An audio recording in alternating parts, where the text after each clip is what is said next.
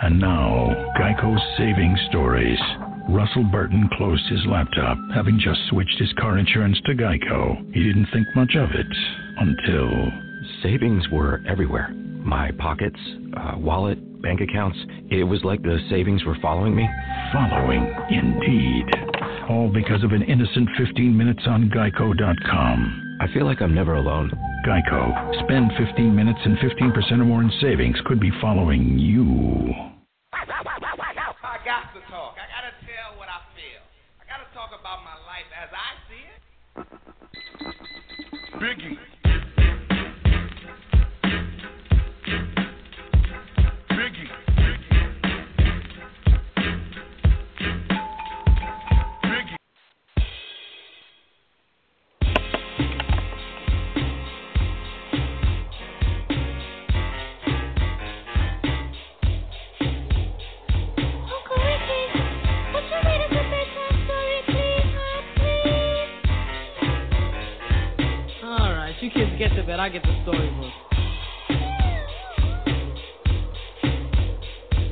Y'all tucked in?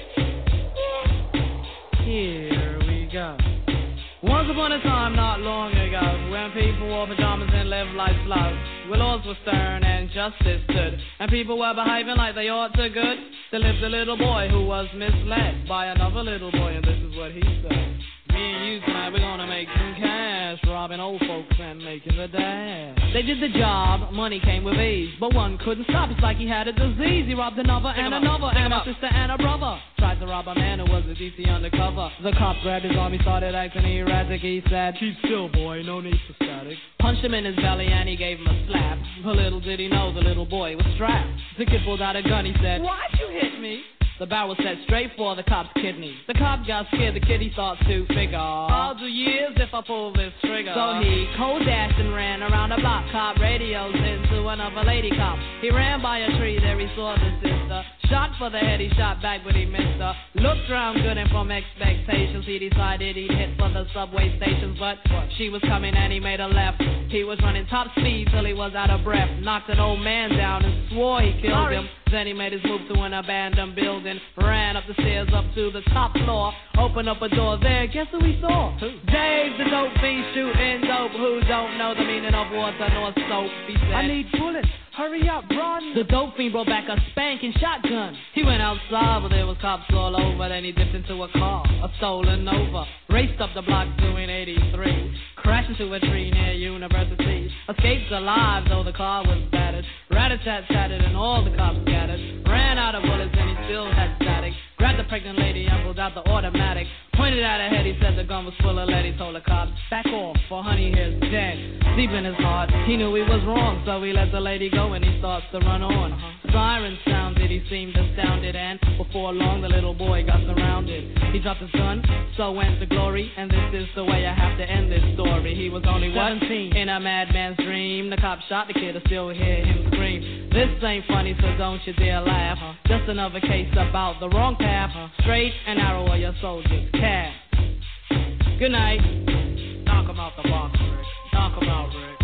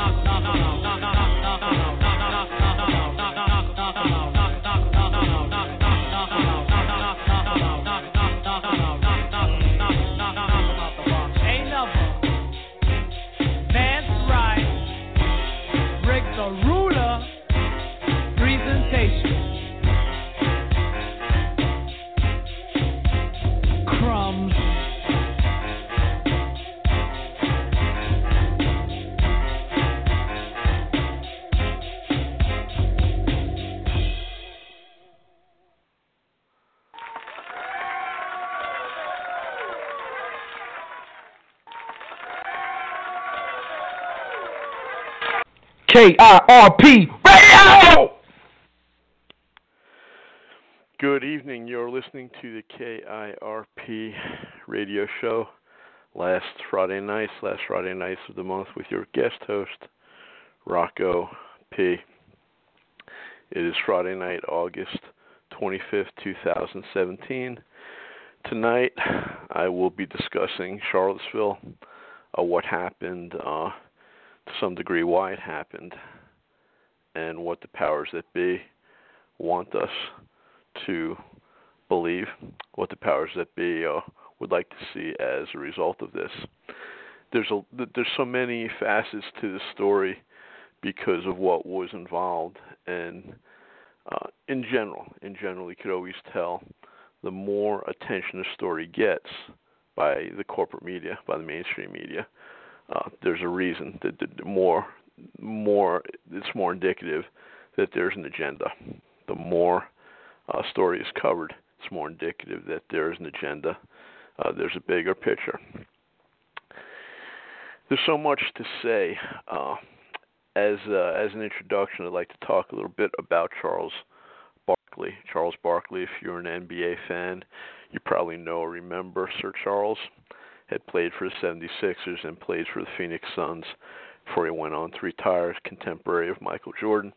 And Barkley, Charles Barkley is interesting when it comes to politics. He's not hyper political by any means, but for years he's had his reputation of speaking his mind.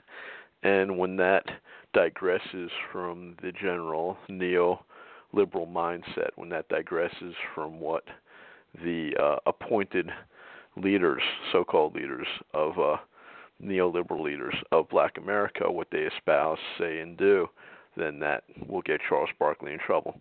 And other things have gotten him in trouble. Again, he's not hyper political, but he's not afraid, has not been uh, hesitant to speak his mind from time to time. And uh, this is a piece. Uh, this is a piece that Paul Joseph Watson wrote at Infowars.com, and uh, the name of that piece is Charles Barkley labeled a white supremacist for telling black people to stop killing each other. And that is correct. I'll go to the primary source too. Charles Barkley was labeled a white supremacist for telling black people to stop killing each other. All right.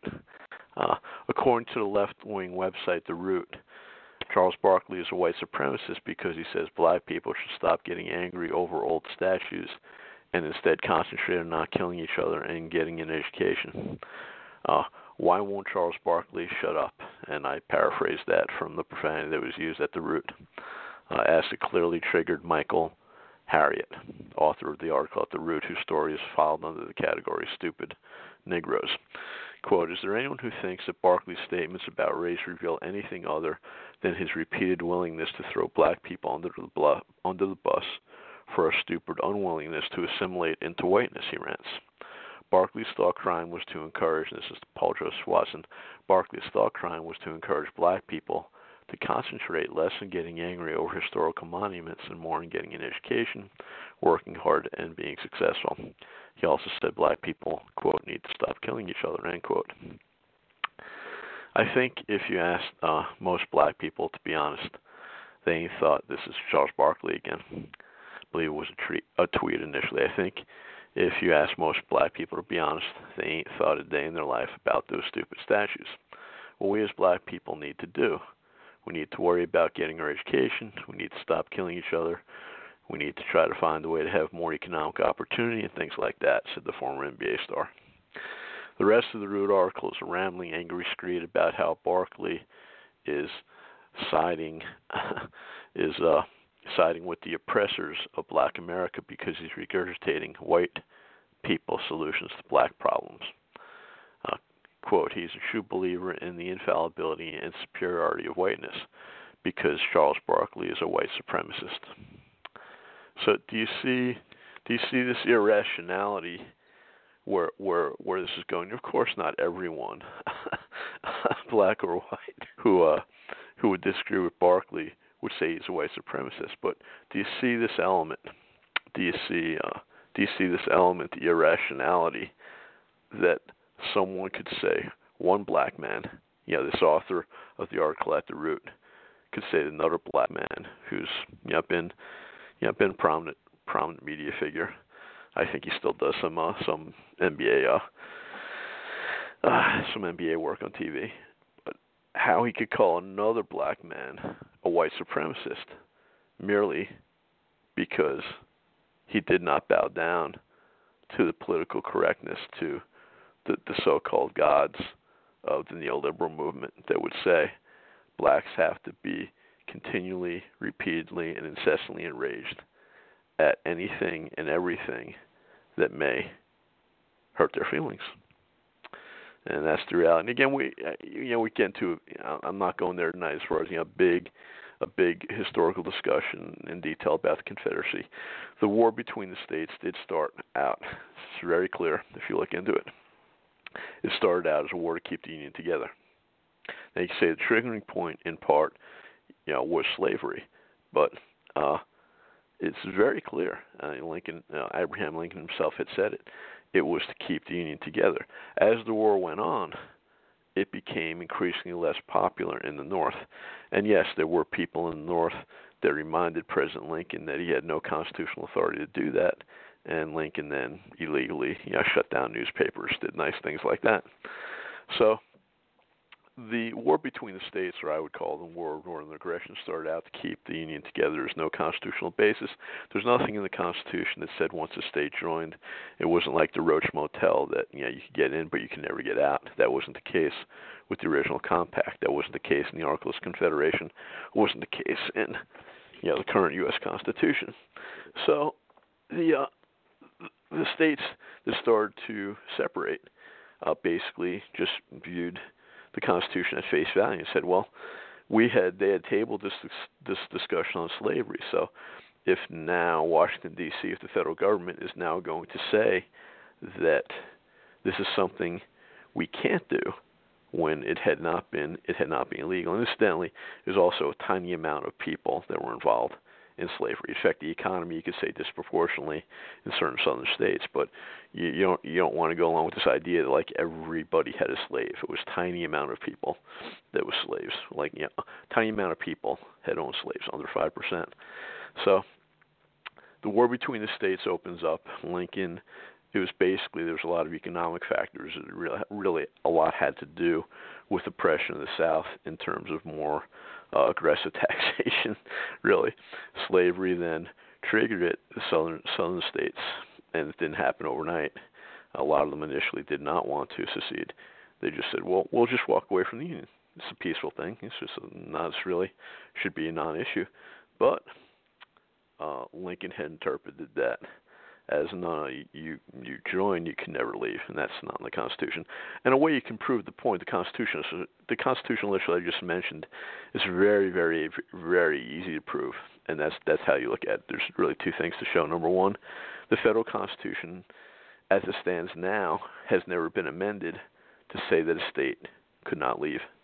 It talks about how a state could join, doesn't say never says a state can't leave. So right then and there. You see, there's no there's nothing in the compact governing uh, a state uh, saying a state could would be perpetually bound to the union. There's nothing there. The other point, if that didn't persuade you, that's very clear historically is after after the war between the states, the war of northern aggression was over. What happened? What happened in North Carolina happened in other states, and that's this: Union forces, uh, liter- literally at gunpoint, had surrounded like uh, the legislative building, which was in Raleigh, the seat of government in North Carolina. And at literally a threat of gunpoint, they said, You're going to amend your state constitution that says you can never secede again. Okay. Now, why why did the Union forces, after the fighting was over, why did they insist on then changing with due, with threat of violence? Why did they insist then that the states that had seceded would have to change their state constitutions that they can never secede again? And the answer is very simple because there was and still is nothing in the federal constitution that says you can't secede. It's, it's really that easy. When the war didn't go the way Lincoln and others had wanted it to, when the, the, when the death toll became too high and it was never it was never super popular in the North anyhow. You could say that too about certain southern states, you know, some different times in the Confederacy. You know, just it wasn't super popular even though those states seceded on you know on both sides, North and South. But in any case, when the death toll got high, the public support, which was weak, became weaker. So then there was a new marketing ploy by Lincoln with the Emancipation Proclamation, and that was to say, now we're going to make it moral. Now it's not to keep the Union together. Now we're fighting against slavery, and that's pretty much you know the revisionist view of history that most of us have been taught in uh, in textbooks. But I could say even even to to the credit of my high school history teacher in uh, in New Jersey, I could even say even in that textbook, or at least the teacher taught me. I don't have the textbook anymore, but at least he taught that the war between the states started out to keep the Union together, and then it changed and ended as a war to end slavery. When I say the Emancipation Proclamation was largely a PR, a PR stunt, uh, with all due respect, it was because it did not free one slave in the North where Lincoln could have done that. Didn't do it.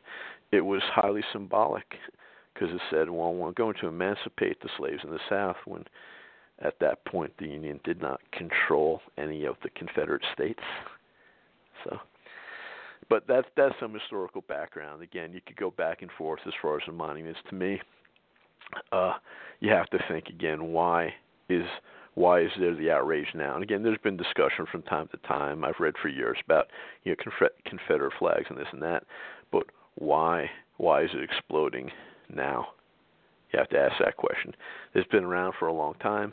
Obviously, there was a civil rights movement in America when Americans who were not in the South found out about segregation. They were they were largely disgusted. Uh, but so things things things in terms of race have changed in the country, obviously.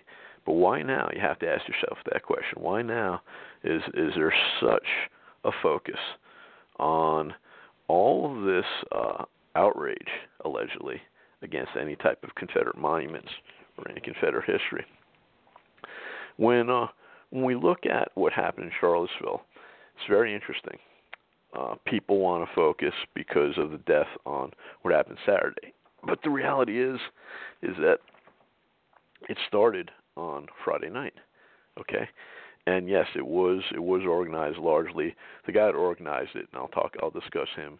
He said it was a Unite the Right event, but it was largely, uh, you know, white supremacist people that were sympathetic to white supremacists.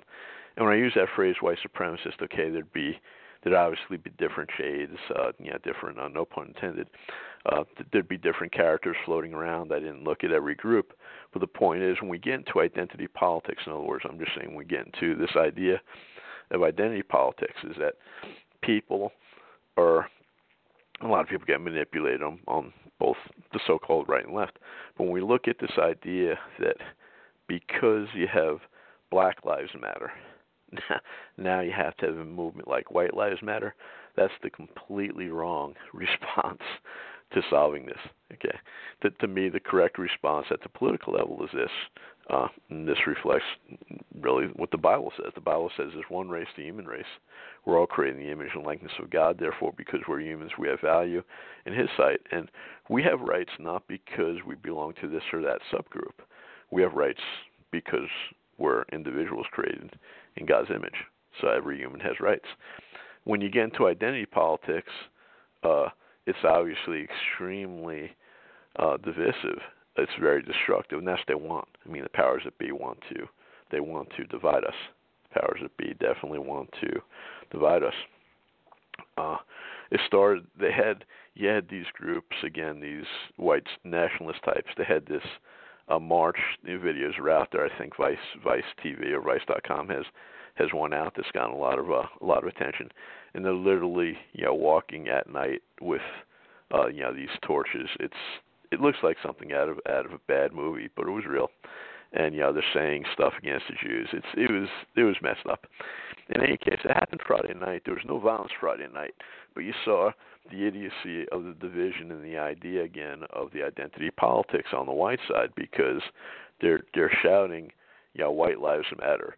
And then the response to some of the protesters there, a lot of students in Charlottesville was Black Lives Matter. And again, that's the, way the way to defuse and debunk Black Lives Matter is not treat into white identity politics. That's that that's crazy. But again, the powers that be want to divide us.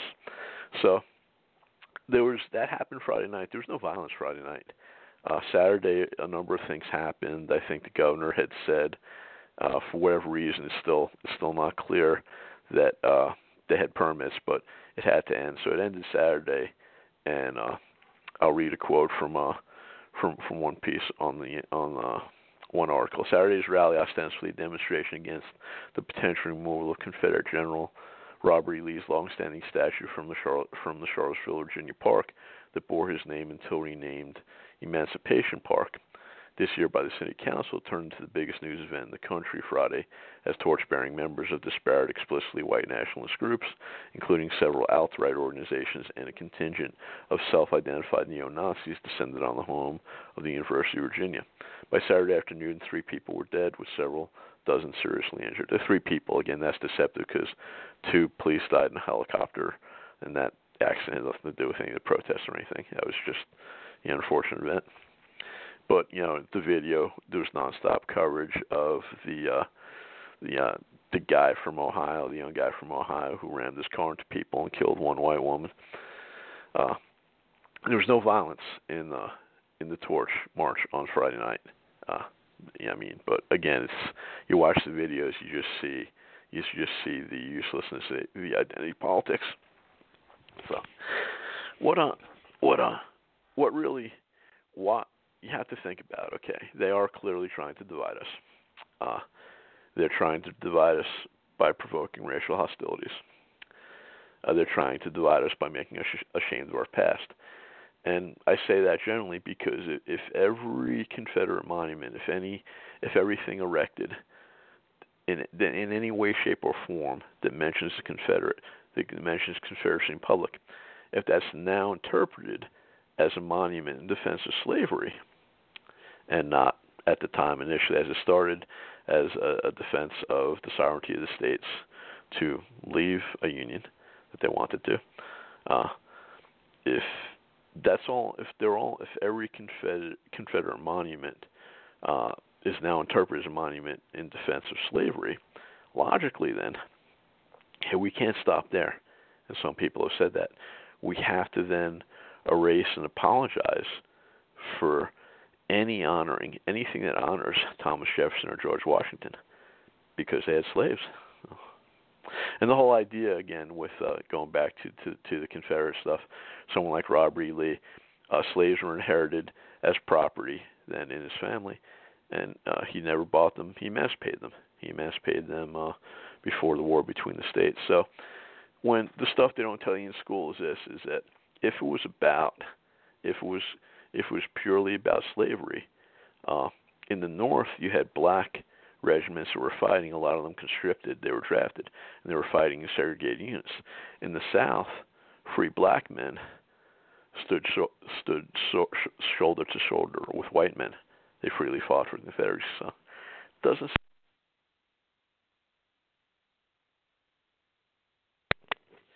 doesn't seem to indicate if you had free black men, then uh, you had free black men fighting side by side with uh, those in uh, those in the Confederate those Confederacy that it was uh, they were fighting for slavery. Don't believe that was the case at all. So they are trying to divide us. Uh, they're trying to divide us by provoking racial hostilities. They want to. They're dividing us by making us ashamed of our past. And again, if you follow that to its logical conclusion, some people are saying this. If you're going to park on slavery, if you're going to say that one that one instance, if that if that eradicates every anyone touching slavery, anyone involved in slavery, if that invalidates everything they've done, it's a very very destructive path you're on because then you have to say, well then Thomas Jefferson, George Washington, they're worthless. Not, and of course, you know that that's insane, and that's not a defense of slavery you have to interpret what happened in the context of what they did and at the time. There, the American Revolution was completely different in that the revolution did not uh, result in a dictatorship. The King of England, when George Washington uh, was done serving as president, said he's the greatest man in the world because he gave up his power. And uh, they could have set up a monarchy. Washington was that popular. He refused to do it. So be careful of those arguments and realize where this is going. And by by attacking the past, and right now it's largely Confederate-related history, they are seeking to destroy our culture. They really are. They're seeking by by attacking the past. Right now, it's just Confederate-related history. They're seeking to destroy the culture. That's the goal, incidentally, of political correctness, which is also known as cultural Marxism. Cultural Marxism. I've done some shows on that in the past. If you check the archives, and when you look at the broader the broader perspective again, it's like how how in the world why was there all this attention focused nationally on this? Why did that happen? Uh, did Trump make an honest mistake in his comments, or, and of course, you know, Trump has been known to you know just uh, speak his mind, and that's gotten him in trouble before and after he's he was selected to be president. But was that just uh, was that just a misstep by Trump, or did he basically uh, did he basically walk this back and know talk about both sides? Uh, and it is true. I mean that, that there was there was violence on both sides. Talk about Antifa, nice people at Antifa saying they're anti-fascist, they're really communist. They were doing nice things like throwing uh, soda cans that were filled with cement and you can see the way some of them, the videos are out there. Some of them, who you know, they had helmets on, and things like that. So, uh, so Trump was true, but clearly, when he made those statements, uh, was that just an honest misstep, or was President Trump was he trying to create this controversy? In part, was he trying to basically help cause this division and create that controversy?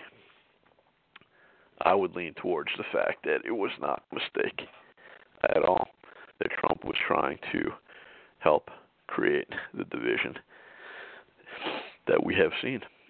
Uh, who's this guy?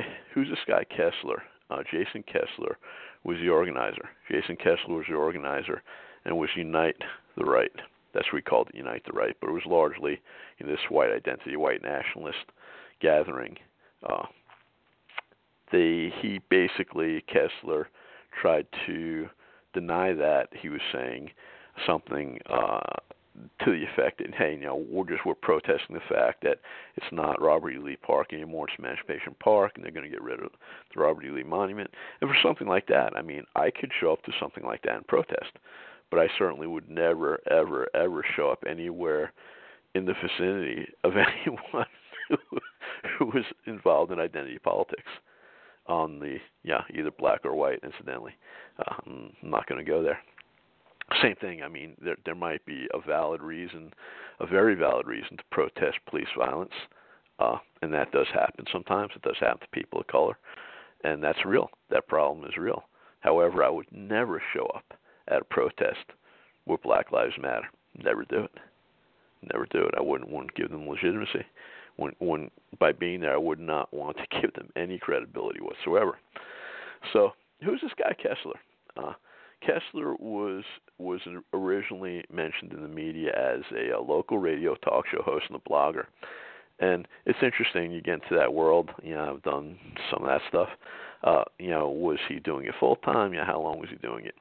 And it's interesting how the information how the information comes out what we see on the internet, while it's still, you know, while it's still uh, open right now, while it's not restricted much, is that you'll see a lot of independent sites will do some great research. They'll bring something to light, and then bigger sites and new media sites will jump on. And that was the case. WorldNet Daily ran a piece about Kessler, uh, and they did that. And it turns out Kessler was an Obama supporter. Yeah. Kessler was an Obama supporter. When some of that came out with Kessler, his response was at one point, yeah, he was he was flipped. I think he said uh, it might have been Trayvon Martin, but the WorldNet Daily piece was published on the 16th, and we go to their source too. But it was really interesting. They they called it. Uh, Chelsea Schilling wrote that piece. She, she she called it "Set Up Man Behind White Supremacist Rally Supported Obama." Uh, I'll read from that. The organizer of the violent rally in Charlottesville, Virginia, was until recently a Barack Obama supporter and was also a member of the leftist radical Occupy Wall Street movement. Uh, the details, and that came out from uh, a left wing group that was exposing him. The details from his recent past have many in the blogosphere and on social media asking, is the Charlotte Charlottesville rally organizer really a left wing plan? And I'll take it a step further. I'm not going to interpret it as left or right, though the guy might be a useful idiot. Was he just part of a bigger plan again to divide us? I didn't dig, I didn't dig up the date, but I, I heard uh, I heard on one radio show that the the white identity people had marched there in in Charlottesville before, and no one really cared. But they need something that they wanted to get more attention on. If the goal was to get to cause controversy, to cause disruption on the ground, and then it directly or indirectly hope for violence and facilitate violence. Really, if you want to be an agent provocateur, uh, this time it worked. So, but in the past, you know, these guys that they had marched and they they had largely been ignored. I think they did the same stunt with the torches and stuff. But so I go further with Kessler and I say, not so much was he a left wing plant, but is he is he working as an asset of a federal agency to do this type of thing? Yeah. We'll get into a video too. I'll, I'll play a video after the break from uh, Alex Jones. Alex Jones now, sad to say, has become a caricature of himself. In the past, he did some incredible documentary work, and it was a Police State 2 uh, documentary he did. He covered the protest at the World Trade Organization. We'll look at that in a little bit. So Kessler organized this, and this is a guy. This is a guy who was, yeah, an Obama supporter, a guy who had worked with, uh, a guy who had worked for uh, with Occupy Wall Street. He's 34 years old, and uh, he said he talks about a cultural second American Civil War, and uh, yeah, would I use would I use that language? No, no, because I don't because I don't like the language of the first Civil War. I'd say it was a war between the states. or a war of northern aggression. So I wouldn't. I wouldn't identify. I wouldn't say we need a second civil war. I'd say we need a peaceful revolution. I wouldn't say uh, anything like I wouldn't invoke a civil war. Uh, uh, here's some of the tweets. Uh, this was a tweet he did on January 28th this year by Kessler. If it comes down to it, I'm ready to fight beside President Trump in the second American Civil War. Hmm. another site that really that really pushed that got WorldNet Daily's attention uh, had talked about how, but back in 2012, a few years ago, Kessler was praising Obama and Bill Clinton. Uh, that's at the DNC. This is a tweet by uh, tweet by Kessler, September 6, 2012. Obama and Clinton just demolished the Republican arguments on consecutive nights with two of the greatest speeches of this generation. Pretty interesting. Pretty interesting. Another one, April second, 2015. A little bit, uh, a little bit more recent. Barack Obama's Nobel-worthy ploy for peace comes to fruition, and John Kerry cements his legacy as historic Secretary of State. Iran talks. Pretty interesting. Pretty interesting. January 26, 2012. Uh, he quoted Republicans in CNN debate are grotesquely mesmerizing as an interview with a serial killer. At least Dahmer, meaning Jeffrey Dahmer, couldn't wage war or starve poor people. Very interesting. Very interesting about uh, about Kessler.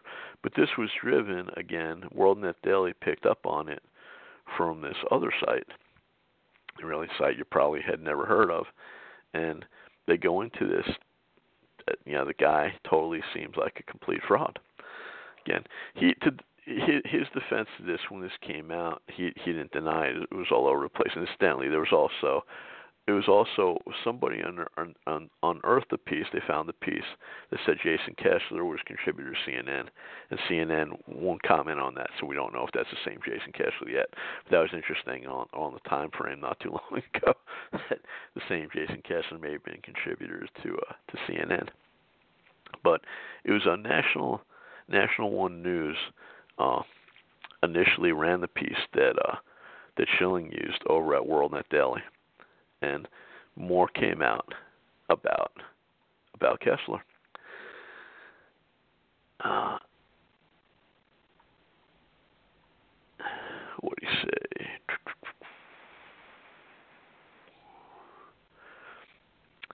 Here's one he wrote December 6, 2015, as far as his worldview. We get so caught up in the emotion of the violence that we don't consider long term historical consequences consequence. To put it bluntly, the planet is overpopulated already. Maybe we shouldn't try and cure every disease. We shouldn't confiscate all harmful drugs, etc.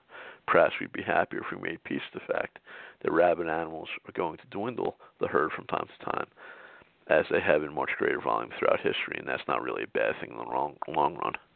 So,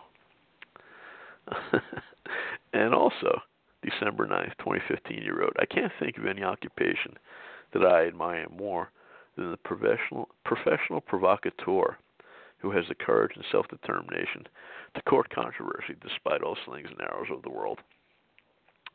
You get that? December 9th, 2015, you wrote, I can't think of any occupation I admire more than the prof- professional provocateur who has the courage and self determination to court controversy despite all slings and arrows of the world. And that piece at National One News went on that's right, the man, this man is living his dream as a professional provocateur. Now he can claim victory as a mastermind behind the worst racial violence, spilled blood in our streets in over 20 years. Very, very interesting. I uh, I can't take Kessler seriously. In other words, I do not believe he's this rabid white identity nationalist guy. Don't don't believe it for a moment. Don't believe it for a moment. Uh, if he flipped, I think the flipping didn't have anything to do with ideology. I think it had to do with a career path and or who's paying him, who he's working for. I don't think it had anything to do with uh, any type of ideology. If in fact he ever did flip, which uh, I don't know, remains to be seen what he actually does believe when you go from these extremes from one to the other. Uh, Kessler wrote a piece or blogged. He blogged uh, after the fact. It was either the, the tweet I'm about to read. It was either uh, on Friday, uh, Friday, August 19th, or early a.m. on Saturday the 20th. And remember, the violence occurred on Saturday the 12th. So he'd come out. You know, there's obviously a flurry of activity you know he had come out, you know he had been exposed to in the meantime, and yeah, he'd said, yeah, he had said, you know, he had flipped something like Trayvon Martin changed him. I don't know, but yeah, he he magically became. He went from uh, you know, left wing stooge to a right to a radical right wing stooge, and uh, yeah, basically white supremacist. Whether you use that phrase or not, he was getting into identity politics, wanting to see a civil war. Even though you could say it's cultural, it's yeah, it's obviously horrible to say you'd want to see another civil war. But he made this tweet then. Uh, the LA Times and others picked up on it. So again, this is this is about a week later, and he started to tweet about the girl, that girl who was killed. And lo and behold, what did he say? What was that tweet then? You get the actual quote here. Okay, this is from the LA Times piece on August 19th. Tweet from the account the Charlottesville rally organizer and Salt Lane protester Heather Heyer. This was on the 19th, so his tweet had to be 19th, if not, then the 18th. A tweet from the account of the far right activist who organized the Charlottesville Virginia Unite the Right rally insulted the protester who was killed at the event, saying late Friday night that her death was payback time. This was the quote Heather, He- Heather Heyer was a fat, disgusting communist communists have killed 94 million. Looks like it was payback time. And that was linked to a story on neo-Nazi website, the Daily Stormer. I think uh, Daily Stormer got pulled from the web, and that's uh, that is not good. Not that I support the Daily Stormer, but uh, if people are going to start make if internet service providers are going to start making arbitrary arbitrary choices about what political content is and isn't acceptable. Where does that end? Uh, that's not good. In any case, uh, first, first uh, he didn't talk about it. You know, there was talk it might have been hacked, and uh, then he admitted it. He admitted, yeah, he admitted it. He deleted it, and he said he'd been on a mixture of drugs. That was excuse. Quote, I repudiate the heinous tweet that was sent from my account last night. I've been under a crushing amount of stress and death threats, the tweet stated. I'm taking Ambien, Xanax, and I've been drinking last night. I sometimes wake up having done strange things I can't remember. This is Jason Kessler. So, when when you talk about the idea of provocateur, uh, you might think it's it's too far fetched that that you know government agents directly or people, government assets, federal government assets would be involved in that, and uh, unfortunately, that's not the case. That's not the case. I'm going to play an extended clip here from. Uh, first, we'll take the break. Then I'm going to play a clip from Alex Jones' documentary. Please stay tuned. And this deals with the Seattle World Trade Organization riots in the 1990s. Very, very interesting what what he had documented then. It's very interesting. But we'll come up. We'll take a break here. You're listening to KIRP Radio Show with your guest host Rocco P. Last Fridays, the KIRP Radio Show. KIRP Radio. How many more innocent people? How many more? How many more? What has been the number one cause of unnatural death in history? Democide, or death by government, has killed 290 million people on record. Look it up. Go look it up. In the 20th century, government murdered four times as many people as were killed in all the international and domestic wars combined. USSR, 61,911,000 people killed. Hitler's Germany, nearly 21 million people killed. Japan's imperialism, nearly 6 million people killed. Western colonization killed over 50 million people. Pol Pot's Cambodia, funded by the U.S. government. 2 million people killed. China's Communist Party, as many as 76 million people killed between 1949 and 1987. And the list goes on and on. Demand to know why the Department of Homeland Security bought more than 1.6 billion hollow point bullets. How many more people does government have to kill? Enough. Enough. Demand an end to citizen disarmament. As an American, as an American citizen, as a patriot. For your children. Enough of the people laying down and letting government kill them in mass after disarming them as they've done throughout history over and over again. Now is the time. It's time. It's time to realize that when the government takes your guns, people die. It's time to realize the biggest threat to you and your family is government. It's time to recognize Government is the greatest killer of all time. Demand they show you the word hunting in the Second Amendment. Demand our politicians uphold the Constitution and Bill of Rights as they swore to when they took office. It's time for our leaders to read the Constitution. It's time for our leaders to obey the Constitution. The Constitution. The Constitution. Because a well regulated militia with 10 round magazines wouldn't last very long. So now you know the most dangerous thing to you and your family in the world is government. Because mass murderers agree gun control works.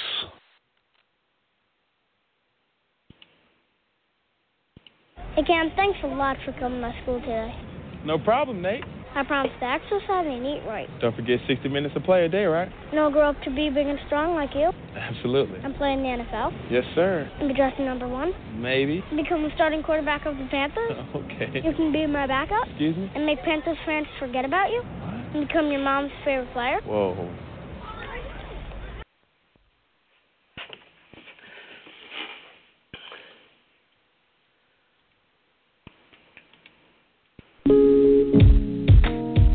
Cherie is an online indie department store, born with the ideology, community, and self.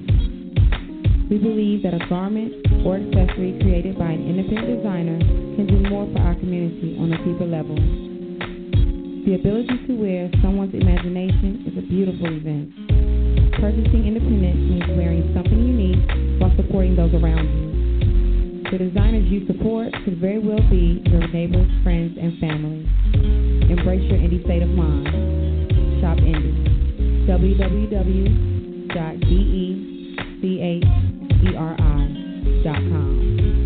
Stay Cherie. Listen to the KRP radio show last Friday night with Rocco P. I'm talking about Charlottesville. 1999, there was massive protest against the World Trade Organization. The protest uh, could be seen loosely, loosely as left wing, but again, not completely. He was talking about the bad economic effects to the United States of being involved in the World Trade Organization. And again, we've seen the history in the U.S., what's happened, General Agreement on Tariffs and Trades, North American Free Trade Agreement has nothing to do with free trade. So there was massive protest against that, and this uh, this early work by Alex Jones, uh, I think was it was really brilliant because it talks about how protest works when a lot of things happen when if if there are agent provocateurs during protest, one of the things it serves to do is in the mind of the general populace, especially people that don't look beyond the headlines or a few video clips or audio clips, and that's just to associate protest with violence, and then people immediately just make that that mental association. They just shy away from protest. And sad to say, any protest, and this was a great example, like the World Trade Organization, massive amounts of people came out. It only takes a handful of provocateurs, it only takes a handful of agents planted in the crowd to then cause violence, and then the entire protest then gets demonized. And in essence, that's you know that's part of what the powers that be want. I think we see that too in light of Charlottesville. If if just the mere threat of violence is used, uh, that could be the threat of violence existing is real. That could easily be used as a pretext to just shut down all protests. And the governor, Democrat governor of Virginia, has uh, has done that. He basically signed an executive order saying, I don't know, for the next 90 days, in Richmond or certain parts of uh, Virginia, it's just there's just not going to be any protests in certain places. So I'm going to play this clip, and it's very interesting to see as far as how what happened in the Seattle World Trade Organization, what happened with those uh, riots back in 1999, and uh, there's a little bit. Uh, I think you see a little bit of a pattern as far as how agent provocateurs work.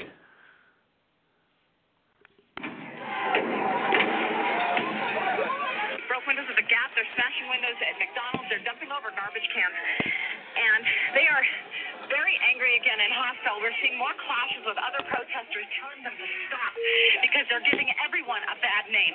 None of the protesters, the legitimate protesters down here, want any of this kind of action, and they are very angry. So right now, knocking at the newspaper. Megan, any sign yet of police uh, trying to track them down? Riot police anywhere. They're going. They're breaking the bank window here at U.S. Bank. We got to get out of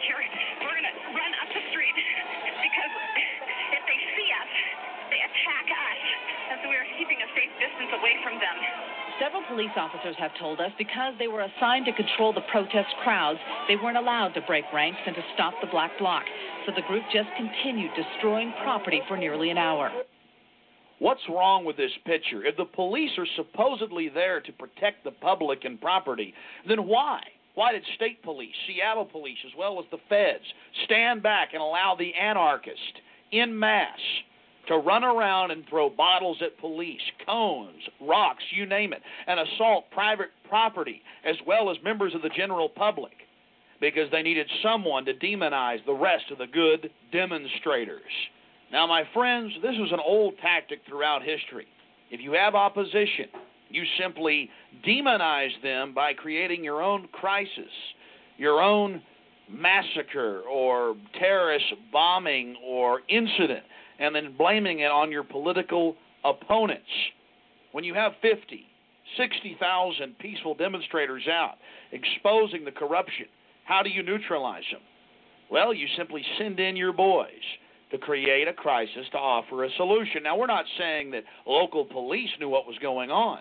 Certainly not. They just were following their orders, which is frightening in and of itself to let a bunch of anarchists, 30 or 40 of them tops, run around and burn and break things because they were ordered to do so.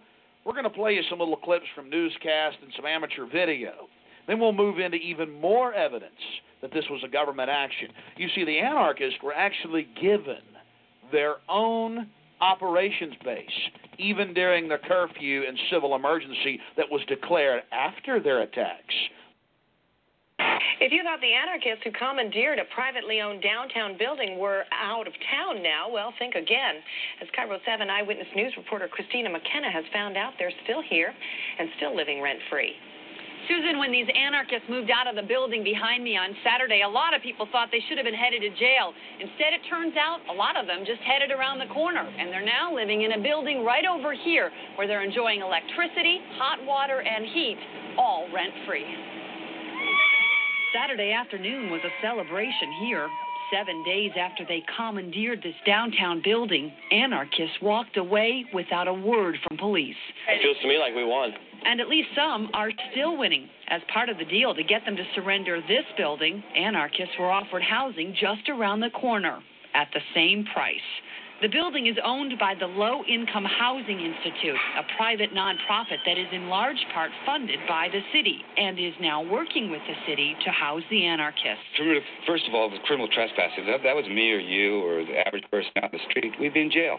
John Satoli can't believe the anarchists aren't in jail now. As a lawful tenant in the building the anarchists had seized, he was locked out of his packaging and shipping business for a week during his busiest season.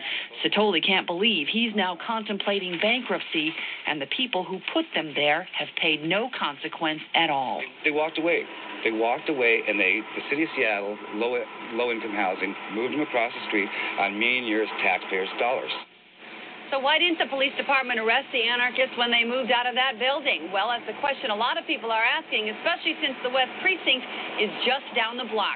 We asked the police department this weekend. We asked them again today. They still haven't returned our call with an answer. The riotous behavior I saw was by the Seattle Police Department, the Washington State Patrol, and the Federal Bureau of Investigations. From the city's standpoint, we had security and uh, at least 20 agencies were involved. We had the lead, but clearly uh, the Secret Service, the FBI, uh, all of the state and uh, local agencies dealing with security, the Port of Seattle, uh, ATF. Uh, and a lot of work from traveling to Geneva to looking at the NATO conference in Washington, D.C., um, trying to do the best they could to understand what both the threat was and then how to plan to do it makes me furious. Building owner Wal Louis says he wanted police to arrest the demonstrators who occupied his three story building at the start of WTO meetings. He says they left a mess. We're just cleaning up the mess right now. There's some human waste up there that, that we haven't removed, and nobody wants to touch it. We'll try to find a, uh, an outfit to do that. Instead of eviction, police asked housing activists to negotiate with demonstrators. Sharon Lee of the Low Income Housing Institute convinced the protesters to voluntarily leave the building, in part by offering them temporary housing in a private nonprofit shelter around the corner. I think we avoided a major confrontation. This is a failure of leadership. No, my friends, it's not a failure of leadership. From the start to the finish and even after, the anarchists were housed. They were protected. They were not to be arrested by Seattle police.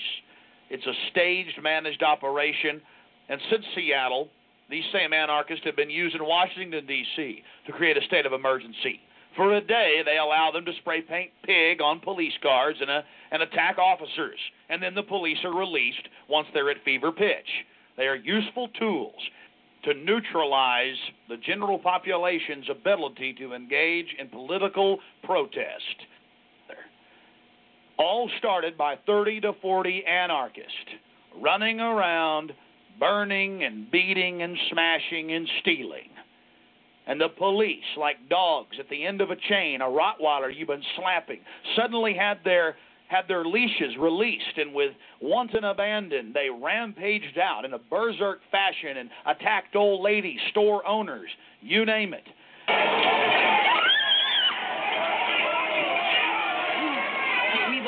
Witnessed the confrontations over the past few days.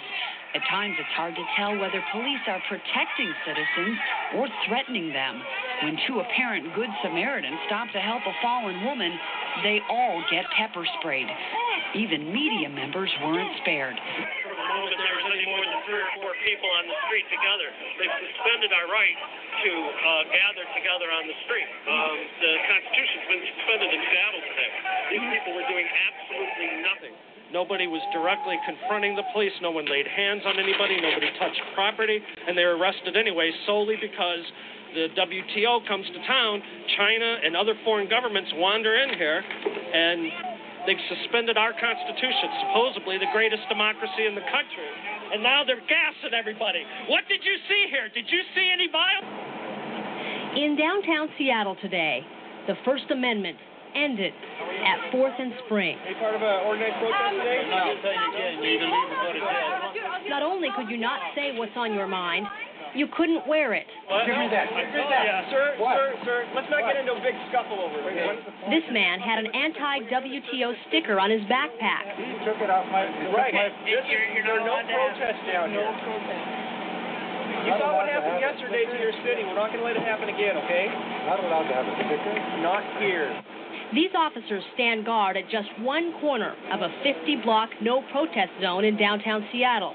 Since a civil emergency was declared, talk of free speech, at least past this point, It's no protest zone, sir. became moot. You just took his button, am I right? He did. He reached onto his body and pulled it right off. I asked if I could go through. He said I couldn't if I had a button, and I wasn't going through the line, and then he ripped it off my jacket. Now, if I say I'm protesting WTO, I can't go in. If my T-shirt said I supported the WTO, could I go in? That's not a protest. It's no protest zone, hence no protest. Backpacks and bags were also searched for banners or gas masks. Gas masks are illegal to possess today in the city of Seattle. Is How he can in you your, guys mandate your something like that? What's that? Curious, how can you mandate something Because like they that? declared the city a state of emergency. But you don't know what thoughts are in my head, right? I have no idea. Well, I What are you can walk protesting? Are you, are you protesting? There's no protest zone down there. You go down there and protest, you risk arrest. Okay? I'm just telling you that. You understand that? Okay. What country is this? It's a situation that is clearly uncomfortable for those who want to get through to protest and those who block their way. What we're trying to do is keep protesters out and the business people and citizens go in, okay? City leaders believe the free speech of yesterday came at too high a cost. That's why, at least for today, the First Amendment ended.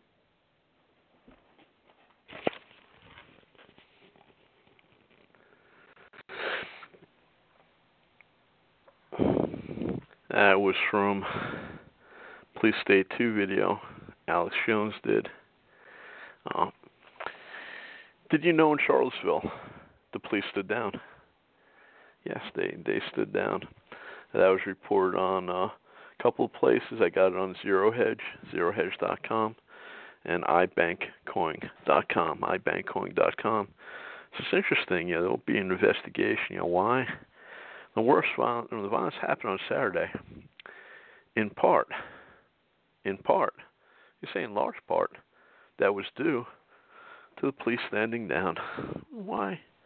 Well, you ask why would the police stand down? The police would stand down if the powers that be, the political powers, wanted to provoke hostility and they wanted to provoke some violence. Yeah, a piece came out in free free uh, free thought project freethoughtproject.com called FBI admits their informants participated in deadly Charlottesville riots. FBI admits their informants participated in deadly Charlottesville riots. This, was posted on August 22nd. writer was Jay Syrmopoulos. FBI sources have confirmed this extremely unlikely that leaders of the radical white nationalist and Antifa, Antifa short for anti-fascist groups that squared off in violent clashes in Charlottesville, Virginia, will face prosecution due to their being federal law enforcement assets, according to an exclusive report by True Pundit. FBI said they have already identified several federal informants who participated in the mob like riots over the weekend in Virginia. The FBI is also now working those sources to piece together the events from Charlottesville, sources said. But FBI agents have deemed the newly minted investigation dicey, having to navigate separate agreements with embedded intelligence assets while trying to pinpoint responsibility for the violence. Late Saturday, the Justice, Depart- Justice Department announced a federal probe. Investigation, spearheaded by the Richmond, Virginia FBI field office, was launched after an Ohio man drove his car through a crowd of demonstrators, killing one woman and injuring dozens. The FBI has intel assets implanted in several white supremacy sects, as well as the radical Antifa group, according to federal law enforcement sources who spoke to True Pundit. The FBI sources said it is unlikely an asset would be charged for stoking violence in Virginia if, for instance, that asset header was providing valuable information on another domestic terrorism case. We wouldn't do a solid informant. We wouldn't do a solid informant for this, one FBI insider said. The word do here pertains to indict. So think about what they said then from that report. Let's say there weren't just people that infiltrated Antifa and some of the white white uh, supremacist groups.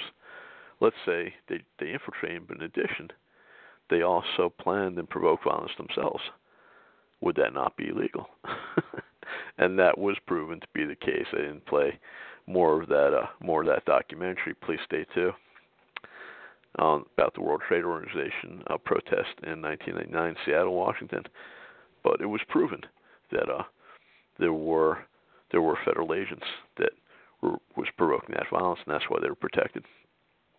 Uh, this article went on to say the report indicates that intelligence assets from the FBI have infiltrated the full spectrum of radical groups, and that word infiltrate again, it could be uh, it could be actually true that they not only infiltrated, infiltrated some of those groups, perhaps they've even started or uh, have originated some of those groups. And unless the crimes committed by them rose to an extreme level, such as police officers being killed as part of demonstrations, they would likely not be charged. Uh, even more harrowing, perhaps, is the revelations of that an FBI initiative called PATCON, or Patriot Conspiracy, has been in place since the late 1980s. This was a long term provocation campaign in which the Bureau sought to infiltrate and incite the militia and evangelical Christians to violence so that the Department of Justice could crush them, explained Salt Lake City. Attorney Jesse Trentadue, whose brother was killed while in federal custody shortly after the 1995 Oklahoma City bombing. And after the Oklahoma City bombing, pretty much the militia movement died because it was only demonized in uh, among popular, uh, you know, the popular opinion of people. But uh, the feds basically, uh, the feds started a lot of those militia groups, and they uh, they went away. Uh, Trentadue, Jesse Trentadue has worked diligently to expose the vast cover up of the Oklahoma City bombing and the FBI's intentional efforts to protect the likely federal asset. John Doe, too, a dark haired, heavy set man seen by dozens of people in the company of Tim- Timothy McVeigh on the day of the bombing, who the FBI claims doesn't exist. It was interesting if you follow that case of Oklahoma City, a lot of angles there. The uh, A federal judge uh, demanded the FBI release video they had, and yeah, they had video of John Doe too, and yeah, the, a federal judge said they had to, and after years, the FBI said, you know what, uh, we're sorry, Judge, we lost it, we lost. It. It's not around anymore. IntelHub, uh, IntelHub, I N T E L I N T E L L I H U B, IntelHub.com, ran ran a similar piece uh, along the lines of that one Free Thought project that confirmed the FBI provocateurs were on the scene during Charlottesville riot, riots. Uh, and that this piece reads the FBI had multiple informants in both groups during the deadly Charlottesville riots, meaning some of the white supremacists as well as Antifa. Uh, the FBI had multiple informants in both groups during the deadly Charlottesville riots who may have played an active part in facilitating the violence that led to an Ohio man driving his car through a crowd of protesters, killing one, injuring many others. And these pieces don't mention that the local police, again, were told to stand down. According to multiple sources backed up by the historical truth of widespread, widespread FBI infiltration of white supremacists and hard left groups, the FBI absolutely had assets on the ground throughout the day. The question remains what exactly informants and or active agents were specifically doing, which has led to fears this may be yet another example of the FBI using agent provocateurs this time for political reasons. I quoted Jason Kessler what he had said, I believe in 2015. You know that was his dream job of being an agent provocateur. Well, he got his wish. So you can see this. You can see this operating at multiple levels. You have you have someone like Kessler, at best, at best a useful idiot, at worst complicit in all this, and it appears to be a total fraud. You have him stalking people up. Then you get you get two groups together, knowing that that, that there would be animosity, and you have the police stand down. Gee, what's uh, what's going to happen? Going back to that piece on Telehub, unfortunately, not only are reliable sources confirming this, the FBI's own history points directly to the use of informants to foment some sort of desired goal, with the agency's long history of infiltrating the white supremacist movement being the most obvious example. They mentioned Pat, Pat again, or Patriot Conspiracy. So there you have it. Uh, the goal, again, is for us to be divided. Uh, particularly along racial lines. They want to provoke racial hostilities. They also want to divide us by, by making us ashamed of our past. That's very destructive, again, because if anything touching the Confederacy is then removed, uh, where does it go? Logically, you got to eventually demonize Thomas Jefferson and George Washington. You have to do that then, if anything associated with slavery at any level is then going to be completely uh, completely demonized. And incidentally, talking about slavery, uh, do you know after the U.S. Uh, the U.S. Uh, deposed uh, Gaddafi, Muammar Gaddafi in Libya, you, you may know that the government in place is a, is I don't know ten times, hundred times, thousand times worse. It's real Al Qaeda type government, radical Muslim governments in place at the U.S. behest after the U.S. Uh, deposed Gaddafi. Right now in Libya, they're openly selling slaves. That's right. There's open slavery. Now there's there's closed slavery in other Middle Eastern countries, but there in Libya and Africa, it's open. So it's funny. There's no there's no outrage about that. Let me tell you something else. There's no outrage about that. Uh, the same weekend that the girl girl tragically died in Charlottesville. Same weekend. In Chicago, nine people died. Nine people died. But they don't focus on that in Chicago. And the reason they don't is because that doesn't help the narrative. They want to, again, cause racial animosity. Uh, we can't link any of the deaths in Chicago towards any uh, feds or real or fake white supremacists. So it doesn't help the narrative. It doesn't help the narrative. It also doesn't help their narrative because the problem in Chicago could be solved very easily. All you need to do is get rid of gun control. In one year in Florida, after they uh, they went to concealed carry, uh, homicide went down 25% in Florida. So if you really want to clean, if you want to make Chicago a safe place, stats are out there. You know the evidence is overwhelming. What gun control does is disarm honest people the criminals and criminal police will always have the guns, but the honest people don't. But that doesn't help the narrative, so they don't they don't talk about Chicago. They don't talk about those deaths, not nine deaths the same weekend in Chicago. Uh, this is the way the real world works. Do not let people manipulate you. Uh, we are all created in the image and likeness of God. We have rights as humans. We bear the image of God. Don't don't be manipulated. When a protest occurs, always look to see what elements are causing the violence. Always look to see where were the police, where were the police when it occurred. Always look to see if anyone gets arrested, and if not, then why? Why? How how in Charlottesville? How could it be that you know you had people throwing Antifa people throwing soda cans filled with cement? People aren't arrested, or if they are, what, why isn't there focus on their names and their identities? Again, look at the people when something like this happens, when someone organizes a so called protest or event.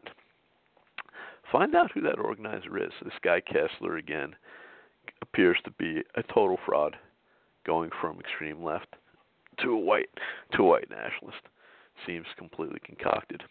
If you know the game plan, then chances are very good you're not going to be manipulated because their goal again is to divide us.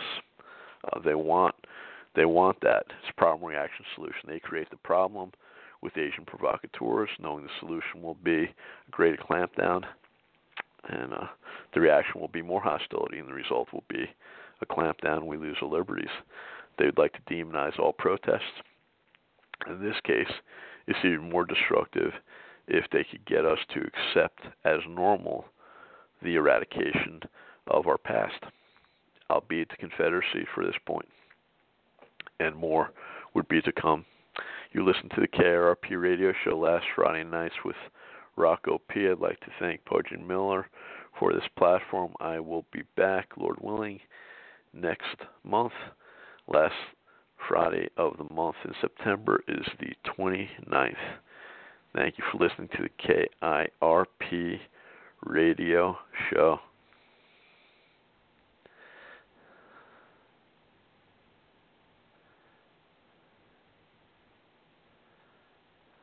KIRP Radio!